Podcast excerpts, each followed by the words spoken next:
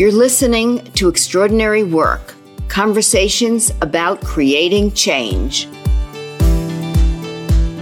I'm Terry Yaffe, founder of Try Coaching. Throughout my career, I've worked in many industries from fashion to advertising to sales. I'm a certified executive, career, and business coach and a TV and podcast host. This podcast will connect you with people who work passionately, striving to make a difference in their corner of the world. I hope these authentic and inspiring conversations will help you channel your ability to create change. This is episode 12 Extraordinary Work Conversations about Creating Change is brought to you by Transcend Capital, helping people better understand new investment opportunities and wealth management by exploring high growth opportunities, commercial real estate, and ways to reduce their tax exposure. My guest is Will Sullivan, founder and CEO of Aspiring Better Human. After spending 25 years leading frontline teams at one of the largest and most well respected museums in the world, the Metropolitan Museum of Art, which often welcomed an average of 25,000 guests per day, Will learned firsthand the art in hospitality, leadership, and most important, human kindness. Will believes that true leaders understand their greatest responsibility is to their employees first and customers second. His motto kindness and compassion above everything else. With Aspiring Better Human, Will wants to help create change in the workplace by helping leaders build their organization on his philosophy of your people come first. Welcome, Will. Good morning. Good morning. How are you today? I am so excited to be here. Will, tell us a little bit about how you got to where you are today.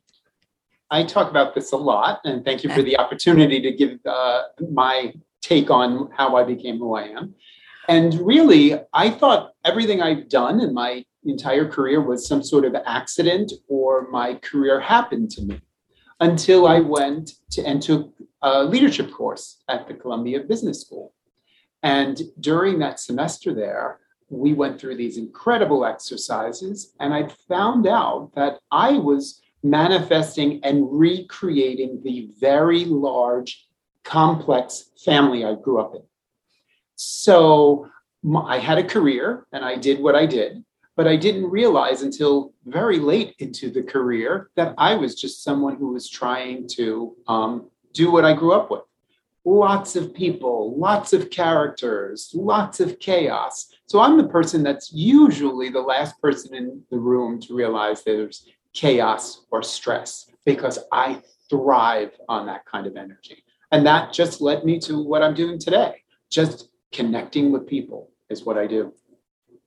Wow. Um, interesting takeaway from your past and how it has, in a lot of ways, manifested into your present. And I must say, in a very positive way. Well, most people look at their past and go, oh my God, let it be in the past. It doesn't define me, and I'll create my own future.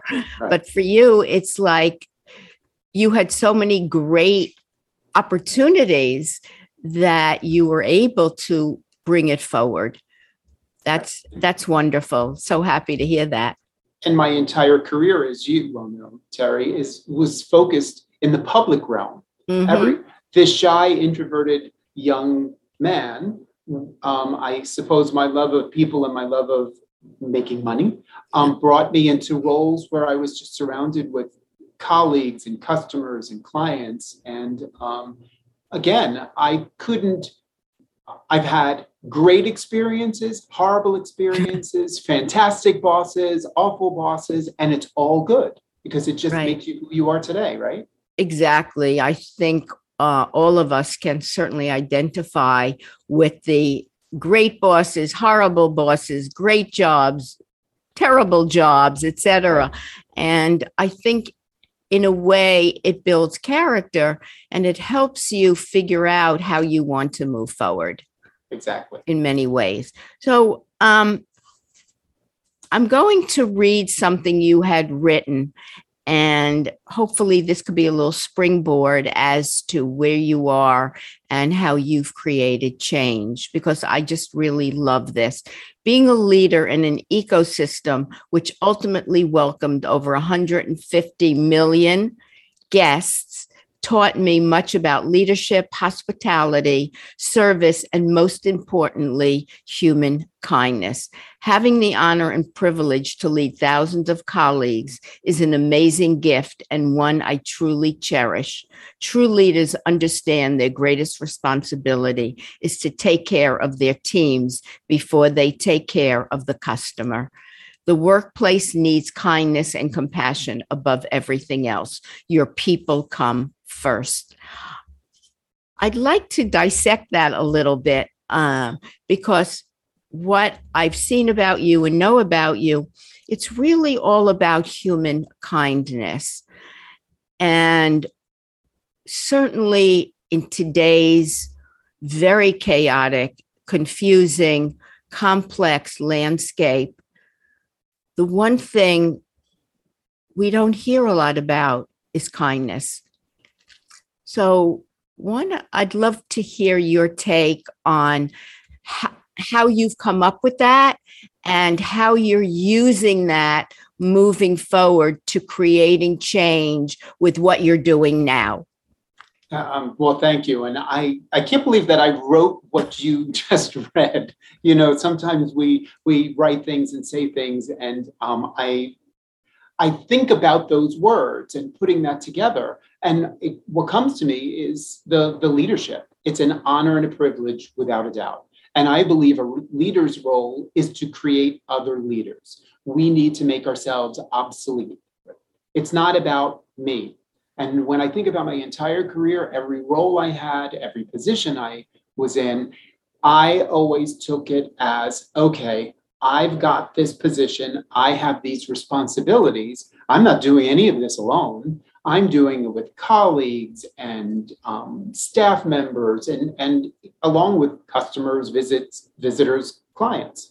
So my approach was always my early career was a retail career. My later mm-hmm. career was visitor experience. Now I'm trying to do much more on the leadership front, servant leadership, kindness leadership. But um, I didn't realize the kindness bit or the service um, leadership, servant leadership piece until the pandemic hit. I'd always done what I'd done. I had realized that my career wasn't a mistake or an accident. I was creating large families around me, large groups around me, and being part of the community is something that just fills me up.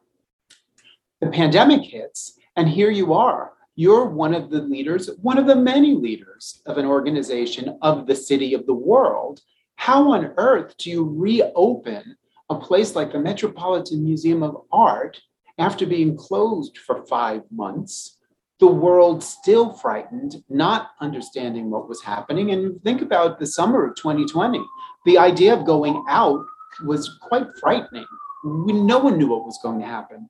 But all of those months being locked down and working with a great group of people on the reopening team and across the city was focusing on the human element of work. Mm. It was focusing mm. on all of the people how are we going to take care of our staff? How are we going to take care of our colleagues? How are we going to take care of our um, friends in other museums? And so that just filled me up with um, complete joy in a very dark time and in a scary time, but it mm-hmm. filled me with joy. And I just, something clicked within me to say, okay, that's what you've been doing, Will. You're not the the shoe salesman, the jewelry guy, the, the bookseller, the, the ticket seller. You've always been in the people business. Mm-hmm. So after the pandemic, we reopened safely, as you well know. Mm-hmm. And I'd realized, wow, I probably have made myself obsolete in the sense that I've done all that I came to do at the Met. and I had this inner calling with everything I did at the Met, all the wonderful stuff that I've participated in, the beautiful people I worked with, the 150 million visitors who came during that, that period of time, I'd realize, okay, I, you know, kind of conquered my sandbox, right? The, the Met's not a bad place to have um, had a little bit of fun. And there's a whole world out there.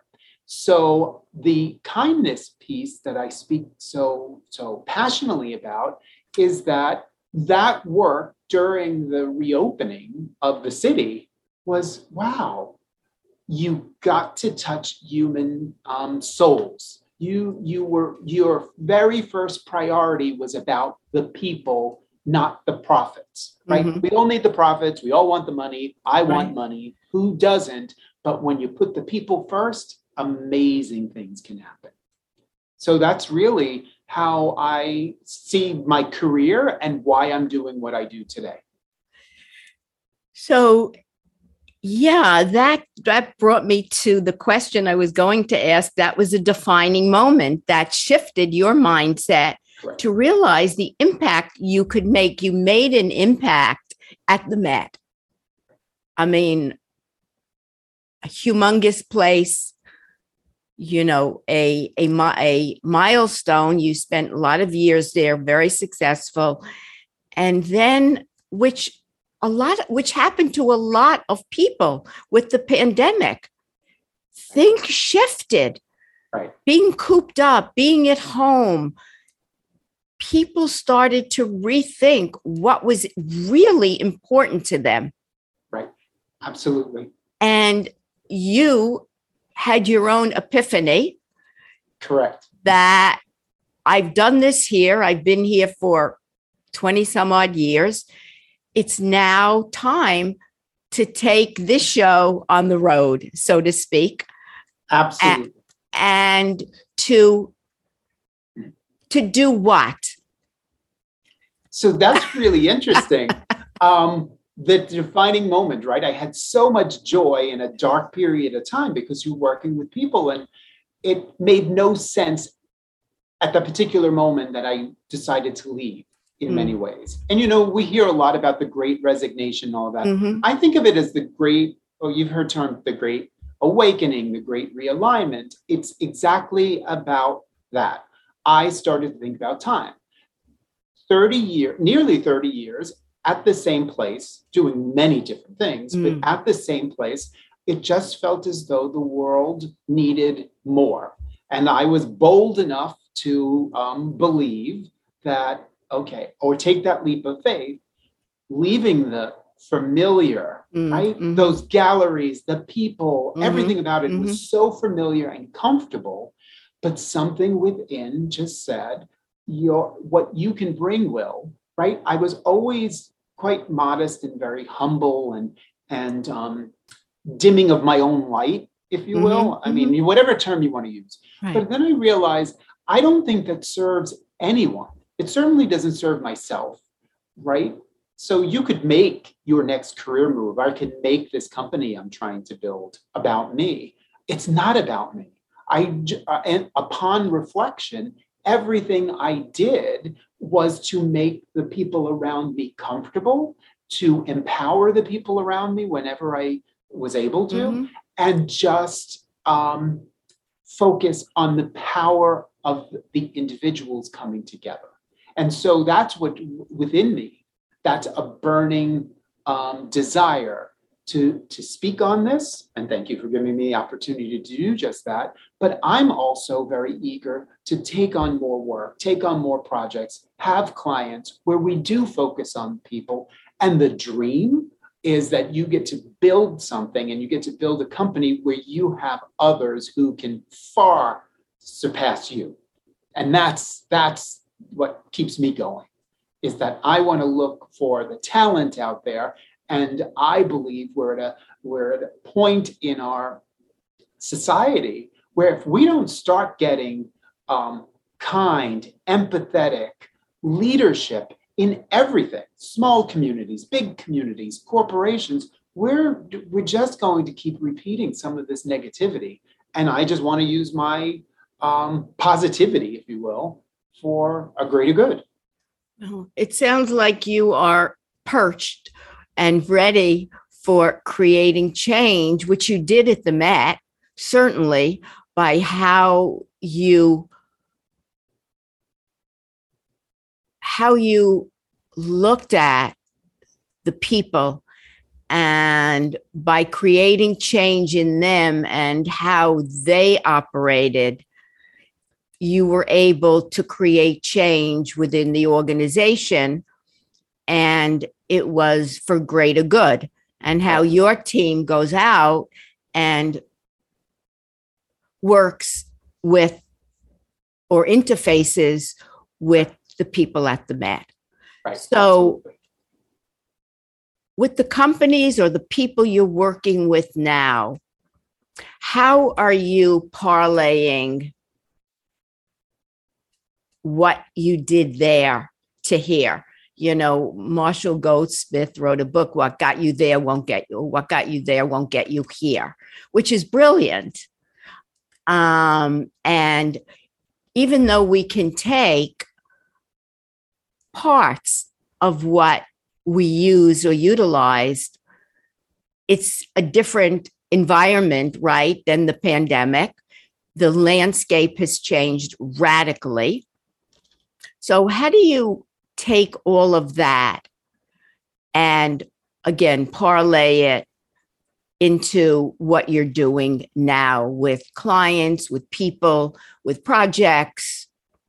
Uh, my first approach and what I've always done from the very first moment I ever started working, I always was in situations where I didn't know what to do, right?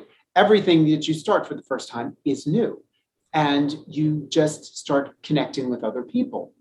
And so today, I don't try to speak about, I guess I can use my past as a reference, Mhm. but what got me to each of these steps and how my career just moved and I took on these projects, I didn't know I was making change.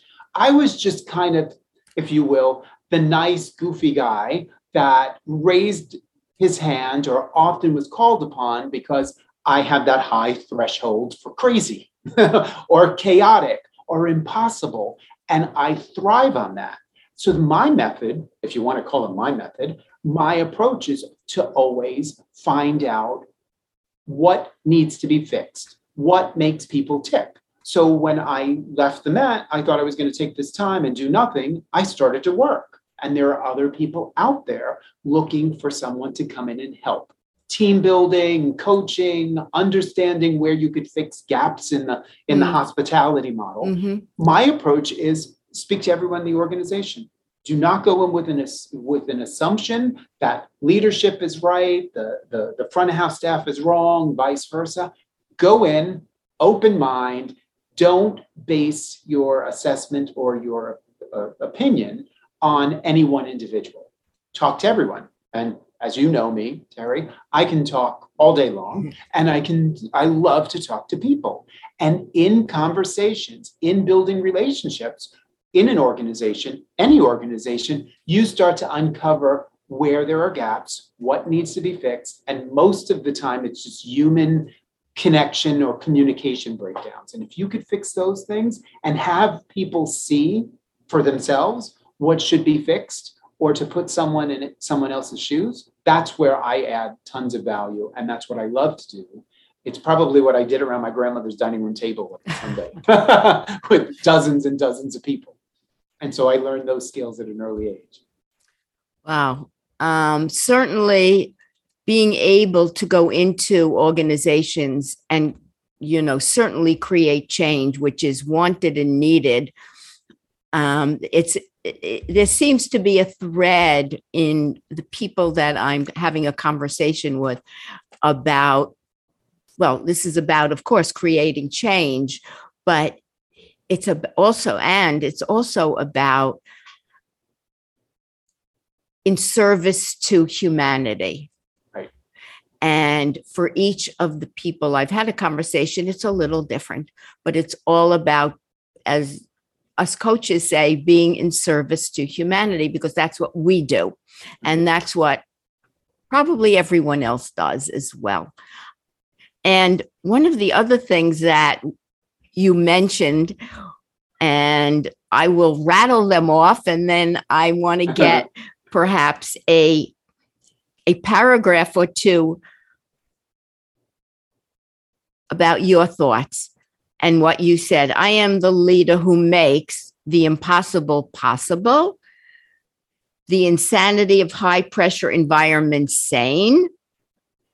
The team understand what they do matters and work can be fun, which is, I believe, where everything is moving towards. So add to those little ditties and how do you see that happening? Again it goes back to me and my career always being the person to be picked up picked upon or chosen let's say chosen to work on things that were impossible that are messy and complicated mm-hmm. because I like to fix things, but also um, the impossible possible because of my love of fixing things and cleaning up a mess. It just is something that comes natural. So I don't um, look at a situation, a person, a culture, and think this is broken and it can never be fixed. Right? Dig in, find find ways around it.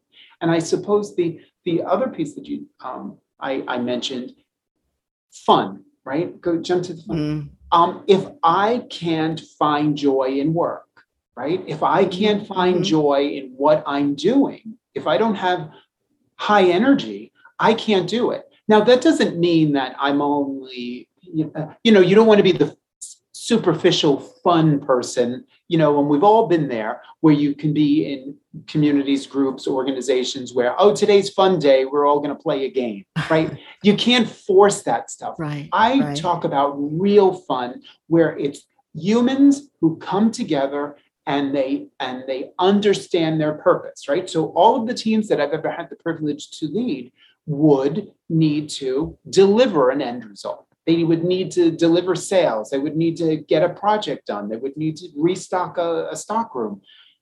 When you can understand, when everyone understands their piece in the large, larger picture, magical things can happen. Because just have tasks to chip off, mm-hmm, to check off, mm-hmm, mm-hmm. is not inspiring. No. And no. so when you can understand what you do really has a bigger impact, right? You're unloading the truck. You are restocking the shelves. You are ringing up the sale. You are selling the ticket. But when you but when you are able to speak to a group and saying, "Hey, did you know?" And all of that we've done as a team has generated a billion dollars in revenue, and it helped 150 million guests come through. You mm-hmm. don't you don't think of that, but when you understand your piece of it, it's it's magical so being able to and you don't have to make a billion dollars and you don't have to serve 150 mm-hmm. million people if you're in a small community and you can have an impact on a couple of people a dozen people in your neighborhood that is what just fills me up right. with energy right I, I i love the fun piece and i i believe that when people during the pandemic people got to look under a microscope at what's my job? Do I really want to climb that corporate ladder at the expense, even though I'm making a half a million dollars at the expense of working 20 hours a day, not seeing my family, not having fun? And that's when a light bulb went off. And people said, not really and I I love the of of you know obviously making the impossible possible, but bringing everyone in and letting them understand you're as important, whether you're the janitor or whether you're the CEO. Correct. It, there's no difference. Right. Each that comes from my mom. Is well, you're very lucky. Is important, and that's the rethinking, the redefining, the re-engineering today. This is so, what's one one last thing you'd like to add? Um, and perhaps it, yeah, let's go with that one. Um, I would say if you have the privilege to be a leader, if you are um, have that responsibility, trust in the people that are around you, Mm, your colleagues and the people doing the work. I can't tell you how many times I've fallen on my face by believing the idea in my head was the right idea. You put that in the back, right? You have a shape, you have an idea of something, you go out to the team and they will surprise you when you create a safe environment, when you create an environment where they can participate, that's where the magic happens. Mm, And that, Terry, is how organizations and our communities are going to change. Believe in the collective, right? right, Where we're past the point that the leader knows everything. right. Absolutely. We need to have leaders who bring out the best in others. And that's really, and you do that with a kind heart, you do that with empathy. I think you just summed it up, Will. It's been such a pleasure. I can't believe that we've we've zipped through this I know, went so fast. and so such poignant points and such great insights that you have brought to this conversation about creating change and having it start at the top certainly and have it trickle down to to create a culture of kindness of vulnerability of compassion thank you so much this has No, been wonderful wonderful, Wonderful. Thank you. thank you You'll want to listen to our next episode with Dr. Jeffrey Hull, the Executive Director at the Institute of Coaching and Leadership Coach, as he talks about his belief that the world needs a whole new way of thinking about leadership and how leaders need to take a more active role in helping create the changes that are necessary today. Thank you for joining the conversation. For related content on extraordinary work, visit my website, trycoaching.com. I'll be back in two weeks with another conversation. Be sure to follow this podcast so you don't miss an episode. If this resonates with you, I welcome your rating and review. Always remember when you work with passion and purpose, your work can become extraordinary